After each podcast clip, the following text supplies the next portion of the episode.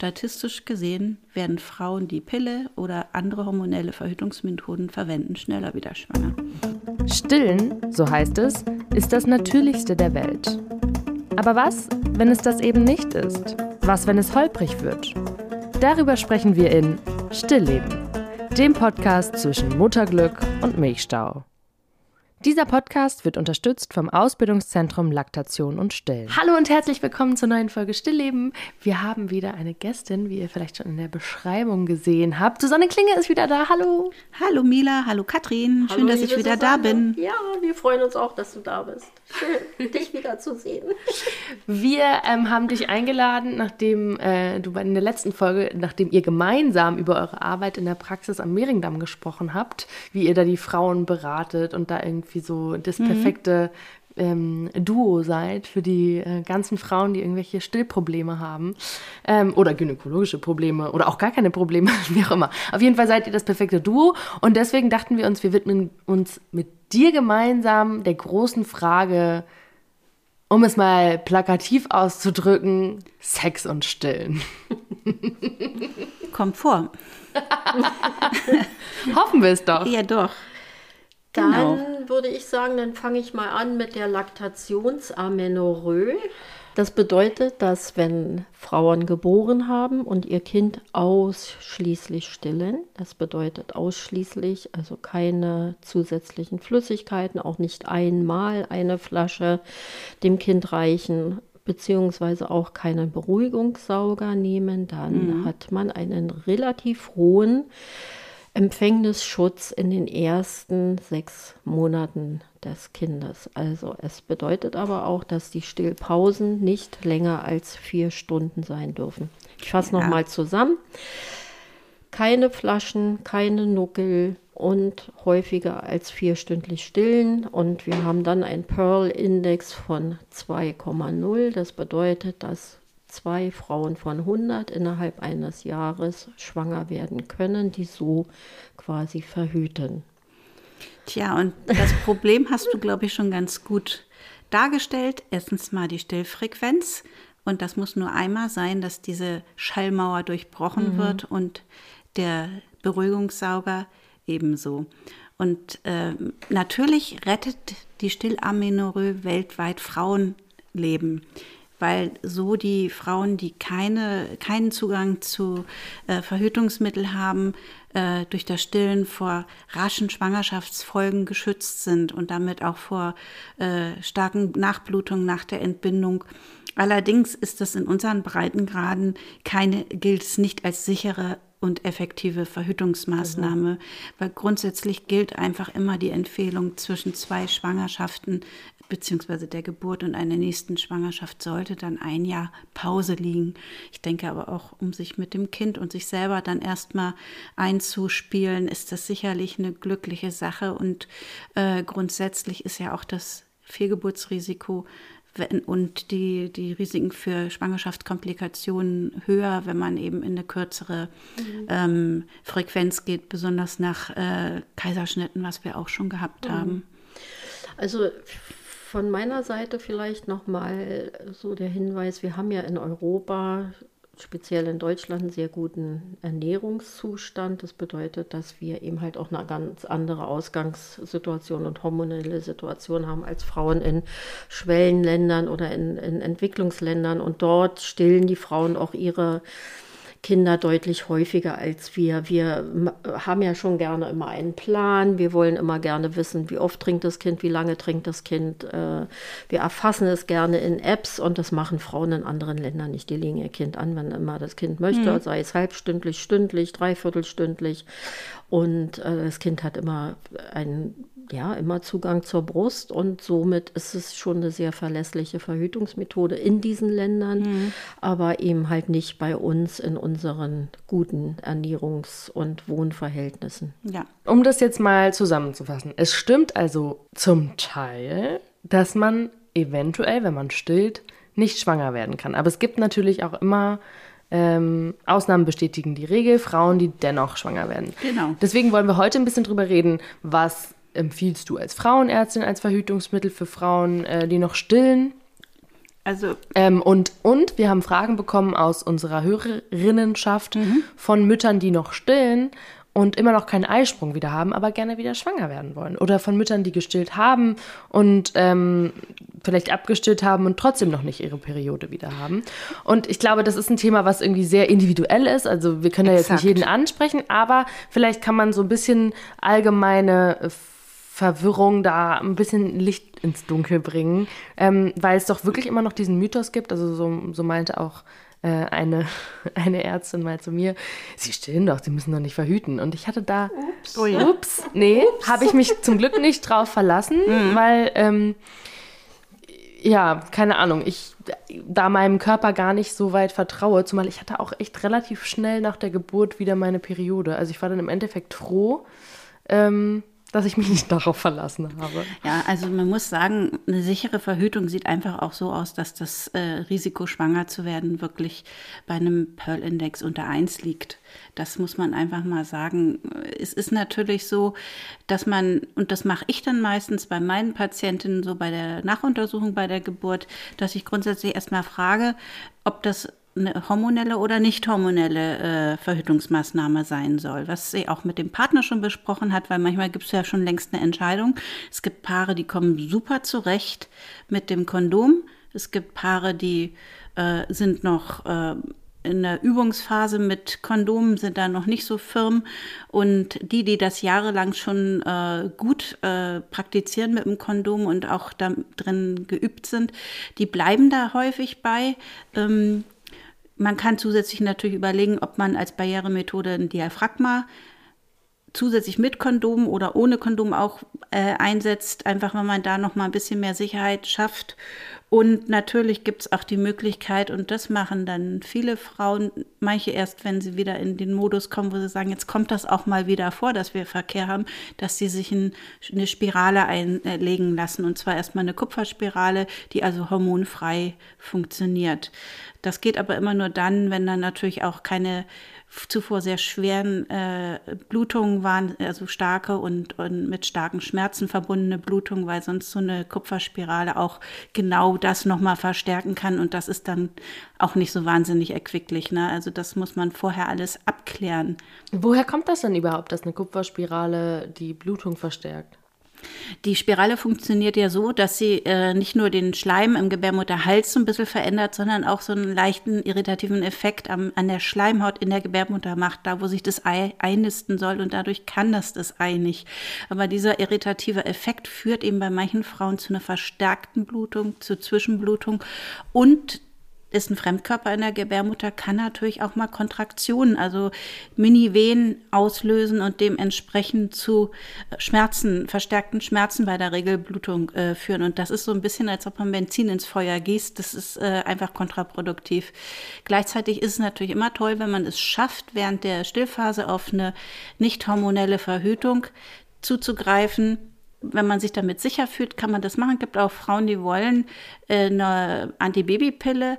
Prinzipiell äh, versuchen wir dann möglichst wenig Hormone zu geben. Und da gibt es äh, mittlerweile zwei Wirkstoffe, von denen einer aber äh, in der ähm, ja, in der Nutzung viele Jahrzehnte äh, auch bekannt ist. Ähm, und auch sicher ist im Vergleich zu den kombinierten Pillen, wo eben Östrogen und Gestagen drin ist.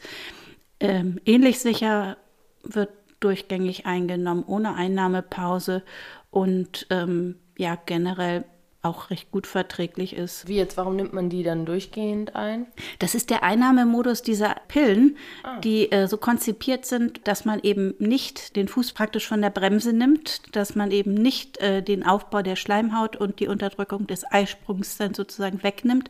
Aber wir haben halt nur die eine Komponente und damit das ordentlich wirken kann, ist der Einnahmemodus hier festgelegt auf eine Dauereinnahme. Wenn wir schon bei der Pille sind, ich glaube, das ist auch eine oft gestellte Frage bei uns in der Community kann ich die Pille nehmen und trotzdem stillen? Ja, kann man. Es gibt ja sogar Datenlagen, bei denen auch die kombinierten äh, Pillen mittlerweile nutzbar, wenn nichts anderes zur Verfügung steht oder funktioniert, in der Stillphase zugelassen sind. Aber es ist natürlich so, dass man wissen muss, dass die Östrogene und eben einfach auch die Gestagene nicht nur die Milchmenge ein Stück äh, nach unten fahren können, eben auch die Milchfettmenge insgesamt, den Anteil des Fettes in der Muttermilch ein bisschen reduzieren können. Das muss man wissen.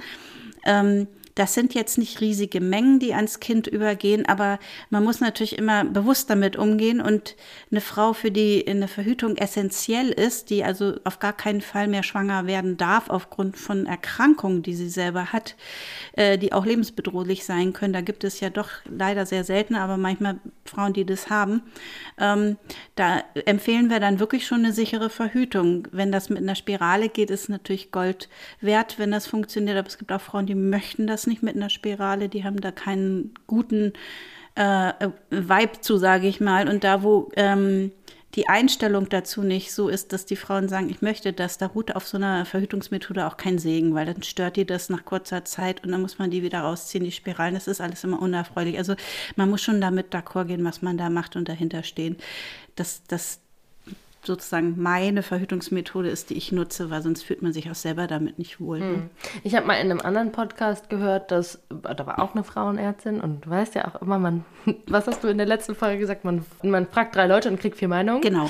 Die meinte dann, äh, die Spirale ist so schlimm, weil die eine dauerhafte Entzündung im Körper vorspielt oder so. Wie stehst denn du zur Spirale? Also generell ist ja natürlich immer, was man benutzt, unter welchen Voraussetzungen und wie lange und wie gut man das kontrolliert. Und eine äh, Spirale, die bei einer Frau, die gesund ist, eingesetzt wird, die nicht wiederkehrende äh, Genitalinfekte oder wechselnde hm, Partnerschaften hat. Es gibt ja auch Frauen, die in anderen Lebensformen äh, leben. Da ist das äh, sicherlich äh, problemlos, wenn man da auch regelmäßig die Kontrollintervalle beim Frauenarzt einhält und für mich ist es auch immer wichtig, ob die Frau schon vorher schon mal eine Spirale hatte und die auch gut vertragen hat. Natürlich würde ich nicht einer Frau, die das absolut schon mit, mit etlichen Beschwerden gehabt hat oder andere Sachen vorgekommen sind, die einfach nicht, nicht positiv sind, äh, nicht unbedingt als erste Verhütungsmethode anraten. Mhm. Vielleicht äh, kannst du noch was sagen, Susanne, zu stillen und doch wieder schwanger geworden sein. Da gibt es ja auch ganz viele unterschiedliche äh, Mythen, ja, das war das dass das Stillen äh, zu vorzeitigen Wehen führt, zu Frühgeburtlichkeit, zu Fehlgeburten ja. und Vielleicht magst du da noch Also ich habe natürlich sagen. Frauen, die während der Stillphase schwanger werden. Manche wünschen sich, das hatte Mela ja auch angesprochen, während der Stillphase schwanger zu werden. Bei denen funktioniert das so gut. Mhm. Da weiß der Körper nicht, dass so eine Stillamenorrhoe eigentlich schon bei drei Stunden, vier Stunden äh, Pausen, äh, länger als vier Stunden die Pausen äh, nicht mehr funktioniert. Ich habe Patienten, bei denen das tatsächlich so gut funktioniert hat, dass die dann, als sie wieder schwanger werden wollten, nach anderthalb oder zwei Jahren, die kam nicht zu ihrem Glück. Da muss man sagen, klar, da muss man gucken, dass man die Stillfrequenz wegen vorübergehend mal runterfährt, damit irgendwie das Ei eine Chance hat zu springen. Aber generell ähm, ja, ist das von Frau zu Frau absolut individuell. Ich habe auch eine Patientin gehabt, die hat acht Wochen nach der Entbindung, nach dem Kaiserschnitt leider war sie wieder schwanger. Die war auch erstmal ganz unglücklich darüber. Vor allem war das ein wiederholter Kaiserschnitt und das war natürlich nicht alles so einfach.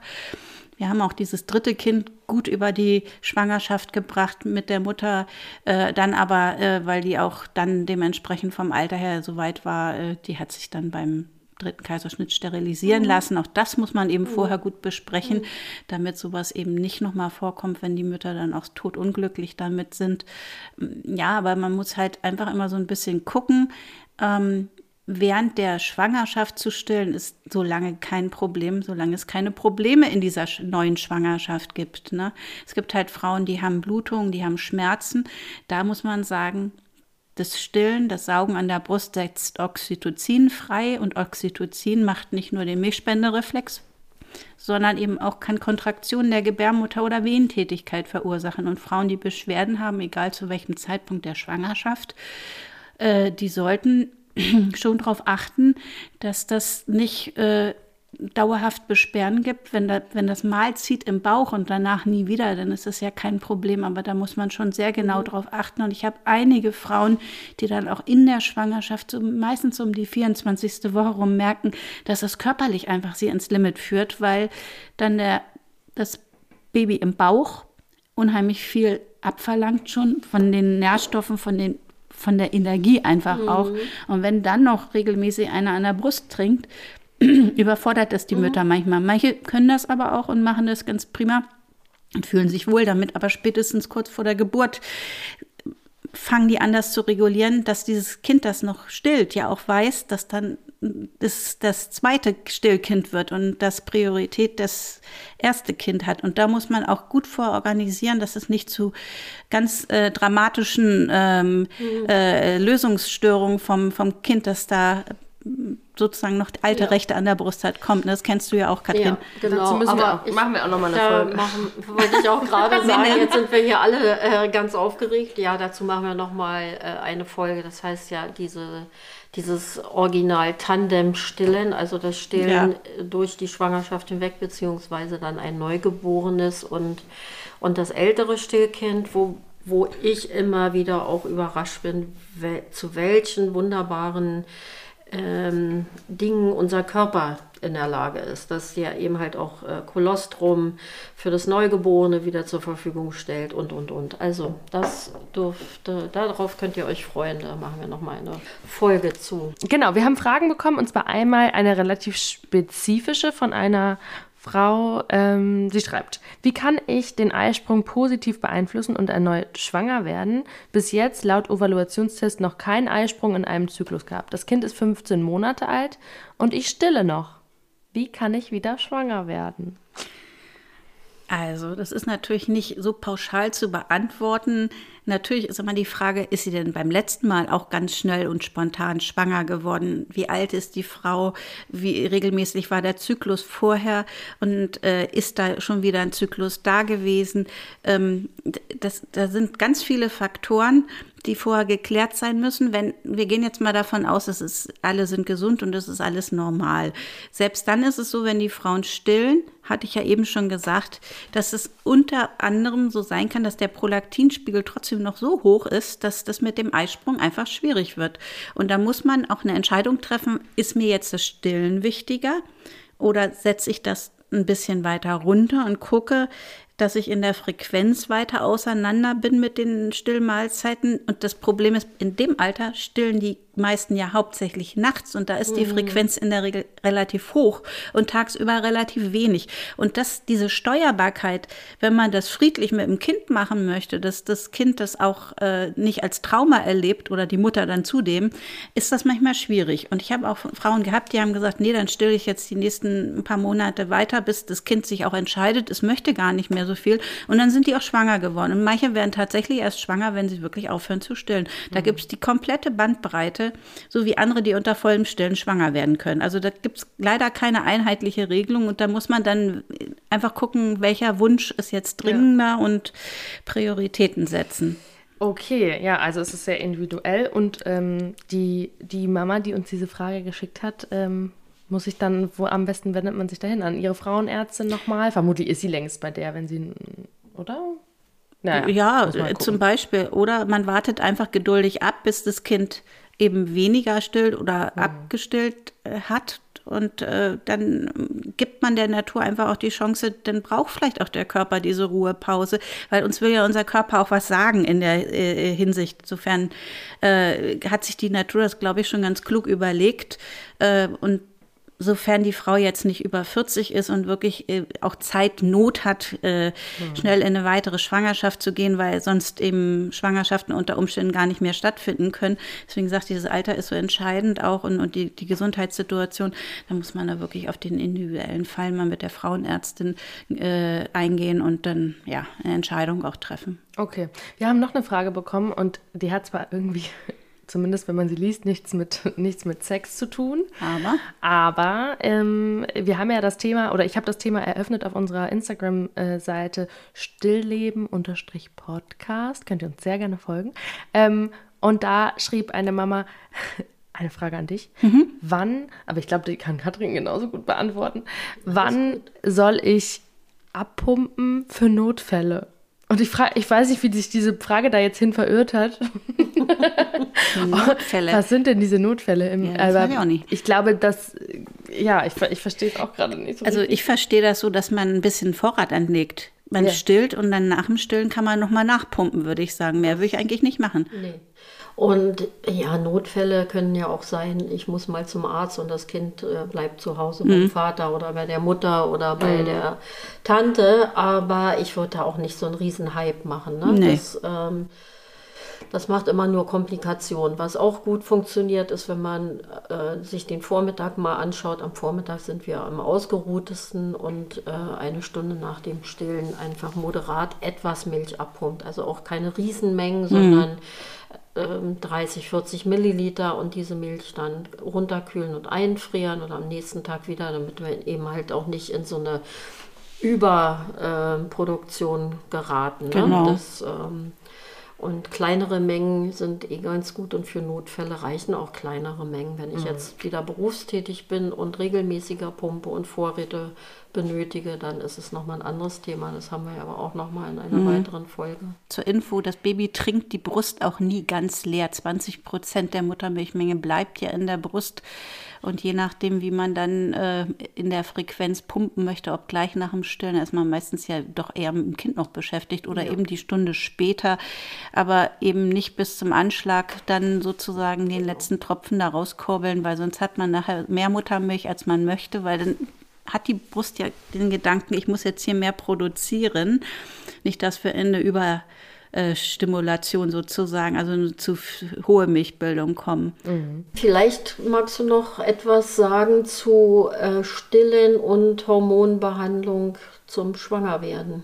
Ja, das ist in der Regel so, dass die Frauen, wenn sie hormonell stimuliert werden, natürlich äh, auch ein Problem kriegen können, wenn sie dann stillen, weil diese Hormone in der Regel auch über die Muttermilch äh, gehen.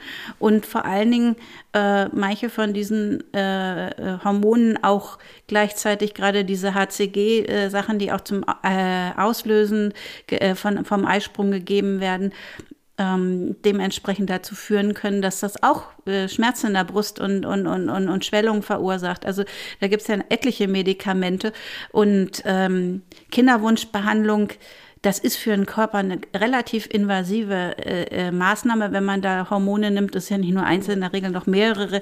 Und darunter zu stillen, äh, das finde ich sehr kritisch. Und das machen normalerweise auch die Kinderwunschzentren nicht. Mhm. Denn das Stillen wäre ja einerseits eine Bremse, die auf der Fertilität sitzt, und andererseits ja. will ich Gas geben. Das funktioniert nicht wirklich gut. Mhm. Und auch wann kommen die Leute denn überhaupt zum Sex haben? Also abends, da schläft das Kind, da ist man fertig und will vielleicht noch was essen. Und morgens ist das Kind war. Naja, und sobald die Eltern nur den Gedanken sozusagen äh, äh, haben, äh, ist das ja im Grunde genommen der sechste Sinn des Kindes, sobald irgendwas da so in die Richtung geht, auf einmal geht der kleine Feuermelder. Das äh, hat mir eine Patientin auch schon mal gesagt, das beste Verhütungsmittel wäre ihr Kind. Denn sobald ja, die beiden so. da irgendwo in Action geraten, ist äh, sofort der ja. Kleine am Schreien und äh, mhm. äh, die kommen eh nicht dazu. Ich würde gern eine Sache noch ergänzen, weil das auch manchmal gefragt wird. Natürlich können Frauen auch eine Hormonspirale sich einlegen lassen während der Stillphase. Das äh, geht, weil das ja auch ein reines Gestagenpräparat ist und für Frauen Frauen, für die das eben aus den anderen Gründen mit den Kupferspiralen nicht gut funktioniert, wegen Schmerzen bei der Regelblutung oder sehr starken Blutung, wäre das auch nochmal eine Option. Mhm. Und es ist ja bei Weitem nicht so, dass diese Spirale dann auch die Liegedauer der fünf Jahre oder äh, eben für den Zeitraum, für den sie zugelassen ist, liegen bleiben muss, sondern es ist nur das obere Ende. Es gibt ja auch Frauen, die wirklich eine sichere Verhütung möchten, an die sie nicht denken müssen. Und das ist mit so einem Neugeborenen oder so einem ja. kleinen Kind eben am Anfang Anfang wirklich so, da hat ja. Frau ganz andere Sachen im Kopf und das ist dann eben auch eine Option, die man wählen kann. Aber was meinst du jetzt, wenn du sichere Verhütung sagst, ist dann die Kupferspirale weniger sicher als die nee. Hormonspirale? Nee. Generell eine sichere Verhütung hört äh, bei mir auf, da wo der Pearl-Index über 1 geht. Also zum Beispiel ne, sich auf die Stillzeit verlassen oder eben halt auch natürliche Fa äh, Familien äh, Kontrolle, ne? Äh, Verhütungsschutz. Natürlich heißt den Cervixschleim selber tasten, Körpertemperatur tasten. Das ist natürlich in der Stillzeit äußerst mhm. schwierig, wenn man keinen regelmäßigen Schlaf hat. Und da muss man auch sehr, sehr, sehr geübt sein, um solche natürlichen Methoden einzuführen. Noch eine Frage zur Hormonspirale. Wenn ich, oder ich, ich bin mir relativ sicher, dass wenn man eine Kupferspirale rausnimmt, kann man sofort wieder schwanger ja. werden im nächsten Zyklus. Wie ist es bei einer Hormonspirale? Eigentlich ist es da genauso, weil der hormonelle Reiz ist ja sofort runter. Und ähm, erstaunlicherweise gibt es äh, äh, gute Datenlagen dafür, dass die Frauen, die hormonell verhüten, und das sind ja auch die mit einer Hormonspirale, schneller schwanger werden als die Frauen, die nicht hormonell verhütet haben. Statistisch gesehen werden Frauen, die Pille oder andere hormonelle Verhütungsmethoden verwenden, schneller wieder schwanger. Interessant. Das denken wir alle andersrum, aber mhm. es ist tatsächlich so. Und man muss nur ein bisschen lesen, dann weiß man das. Okay. Mhm. Ja, vielleicht magst du noch eine Frage beantworten, die kommt ja auch relativ häufig vor. Ich muss zum Zahnarzt, habe eine Wurzelbehandlung oh, ja. oder lokale Eingriffe unter Lokalanästhetika oder eben halt ja. auch mit kurzen Vollnarkosen. Und ganz häufig wird den Frauen geraten, hm? 24 Stunden Stillpause einzulegen oder Milch verwerfen. Hm. Also da sind wir wieder bei unseren Ammenmärchen ja, genau. und Mythen. Also gerade was die ähm, Medikation während des Stillens betrifft, wird leider sehr vorschnell dann äh, zum Abstillen geraten. Ich hatte mal eine Patientin mit einer Nierenkolik, die alleine durch die Buscopan-Einnahme schon äh, äh, nicht mehr stillen sollte. Und das Abstillen sah dann so aus, dass sie einfach nicht mehr angelegt hat und nach zwei Tagen in der Klinik bei uns landete, weil natürlich dann massiver Milchstau war. So geht das natürlich nicht. Und vor allen Dingen Buscopan ist nun wirklich sehr gut kompatibel. Ich sagte, embryotox.de hilft auch für Zahnärzte unter anderem, weil eine Frau ähm, nicht oder äh, sehr schmerzhaft zu behandeln ist, weder in der Schwangerschaft noch Stillzeit gut. Natürlich sollte man das auf ein erträgliches Maß reduzieren, aber es gibt ja manchmal Entzündungen oder andere Prozesse, wo man was tun muss. Und auch da äh, bietet Embryotox eine breite Basis an Informationen, welche Lokalanästhetika sogar da zugelassen sind. Mhm. Und da kann man sich auch als Zahnarzt oder äh, äh Kollege generell, was auch Antibiosen betrifft, äh, vergewissern, was möglich ist wenn jetzt eine Frau, die bei mir in der Praxis ist, einen geplanten Eingriff hat, dann kläre ich die sehr gründlich darüber auf, äh, wie die normalen äh, Möglichkeiten sind, weil die Anästhesisten wirklich diese 24-Stunden-Karenz häufig äh, erwähnen. Es kommt natürlich immer darauf an, welche Operation wird gemacht und wie lange. In den meisten Fällen sind es ja keine langen Eingriffe, äh, sondern sehr kurze Eingriffe. Und das sind in, meistens Inhalationsnarkosen. und äh, die Medikamente sind, weil sie eben so schnell abbaubar sind, damit sie gut steuerbar sind, relativ schnell wieder aus der Frau raus.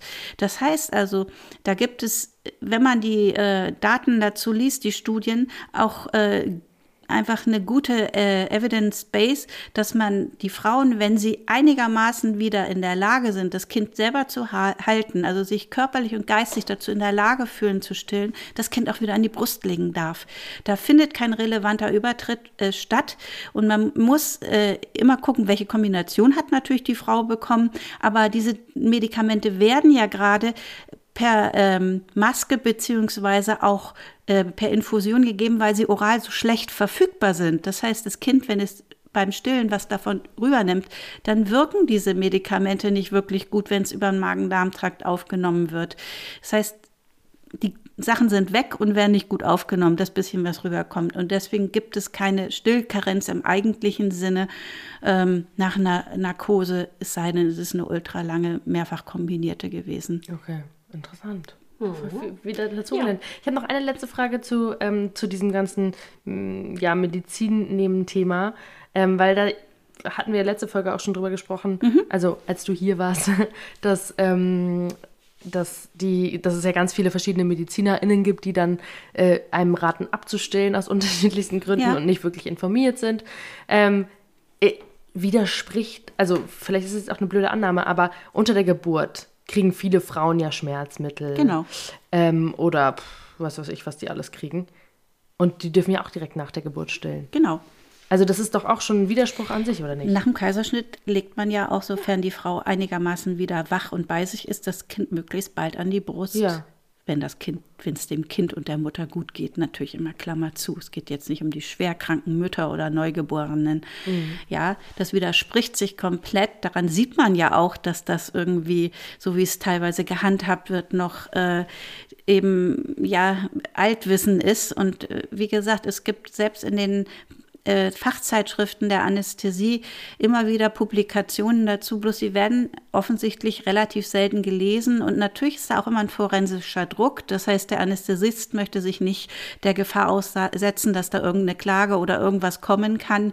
Ja, und ähm, manchmal ist das Sicherheitsdenken einfach größer als der, äh, das, der, das, der medizinische Nutzen. Das hm. ist halt einfach ja, so. aber ich glaube, da kommt eben halt auch der Punkt mit rein, dass wir einen sehr geringen Stellenwert für Muttermilchernährung und Stillen das haben. kommt dazu. Also gerade in den Industrienationen so nach dem Motto, wir können uns ja auch künstliche Säuglingsmilch kaufen, wir können dem Kind andere Nahrung anbieten. Es muss ja nicht die Muttermilch sein. Und ähm, ich glaube, auch aus diesen Gründen ist da so eine riesengroße Diskrepanz. Genau, deswegen sagte ich ja, wenn die Frauen vorher zu uns in die Praxis ja. kommen, wenn sowas äh, geplant ist, dann kann man vorher die Klinik informieren, man kann dafür sorgen, dass die Pumpe da ist, dass vorm entweder vorm An, äh, Eingriff äh, und Einnahme von Medikation, Prämedikation nochmal gepumpt oder angelegt wird. Die optimale Variante jetzt durch Corona sicherlich super schwer, dass eine Begleitperson mit dem Kind da ist und dann äh, das Kind vor, bevor die Frau eben äh, die Prämedikation einnimmt oder eben in den OP gefahren wird, wenn es keine Prämed gibt, dann nochmal anlegt und sobald sie wieder da ist, auch äh, wieder anlegen kann. Denn meistens ist ja ein Verbleib noch im Aufwachraum, bevor die Frau wieder auf der Station landet. Und davor kann natürlich die Mutter Muttermilch äh, sammeln und äh, die kann dem Kind gefüttert werden von der Begleitperson. Heutzutage geht es ja wegen Corona meistens nicht und da muss dann wirklich vorher asserviert werden und dann braucht man nicht mehr Ersatznahrung. Man muss bloß das äh, langfristig planen und gut organisieren, dass die Muttermilch, die dann eben in der Klinik gewonnen wird, eben auch dann gut gekühlt wird und dann der ähm, Familie übergeben wird, dass das Kind das bekommen kann, wenn das Kind eben nicht bei der Mutter sein kann aktuell. Susanne, ich bin so froh, dass du wieder bei uns warst, auch wenn diese Folge einen komplett anderen Drift genommen hat. Aber es war sehr spaßig teilweise. Ja. Wir freuen uns, wenn du wiederkommst. Wir ja, haben äh, bestimmt auch nach dieser Folge wieder wahnsinnig viele Fragen äh, an dich in unserem Postfach und ähm, die werden wir dann fleißig das nächste Mal abarbeiten, wenn du da bist. Na klar, gerne. Ja. Vielen Dank. Tschüss. Tschüss. Tschüss. In der Beschreibung dieses Podcasts sind alle wichtigen Webseiten verlinkt. Unter anderem die Website von Katrin Bautsch und die Website des Ausbildungszentrums Laktation und Stillen, das uns freundlicherweise unterstützt. Ihr wollt keine Folge mehr verpassen? Dann abonniert diesen Podcast und folgt uns auf Instagram. Der Account heißt stillleben-podcast.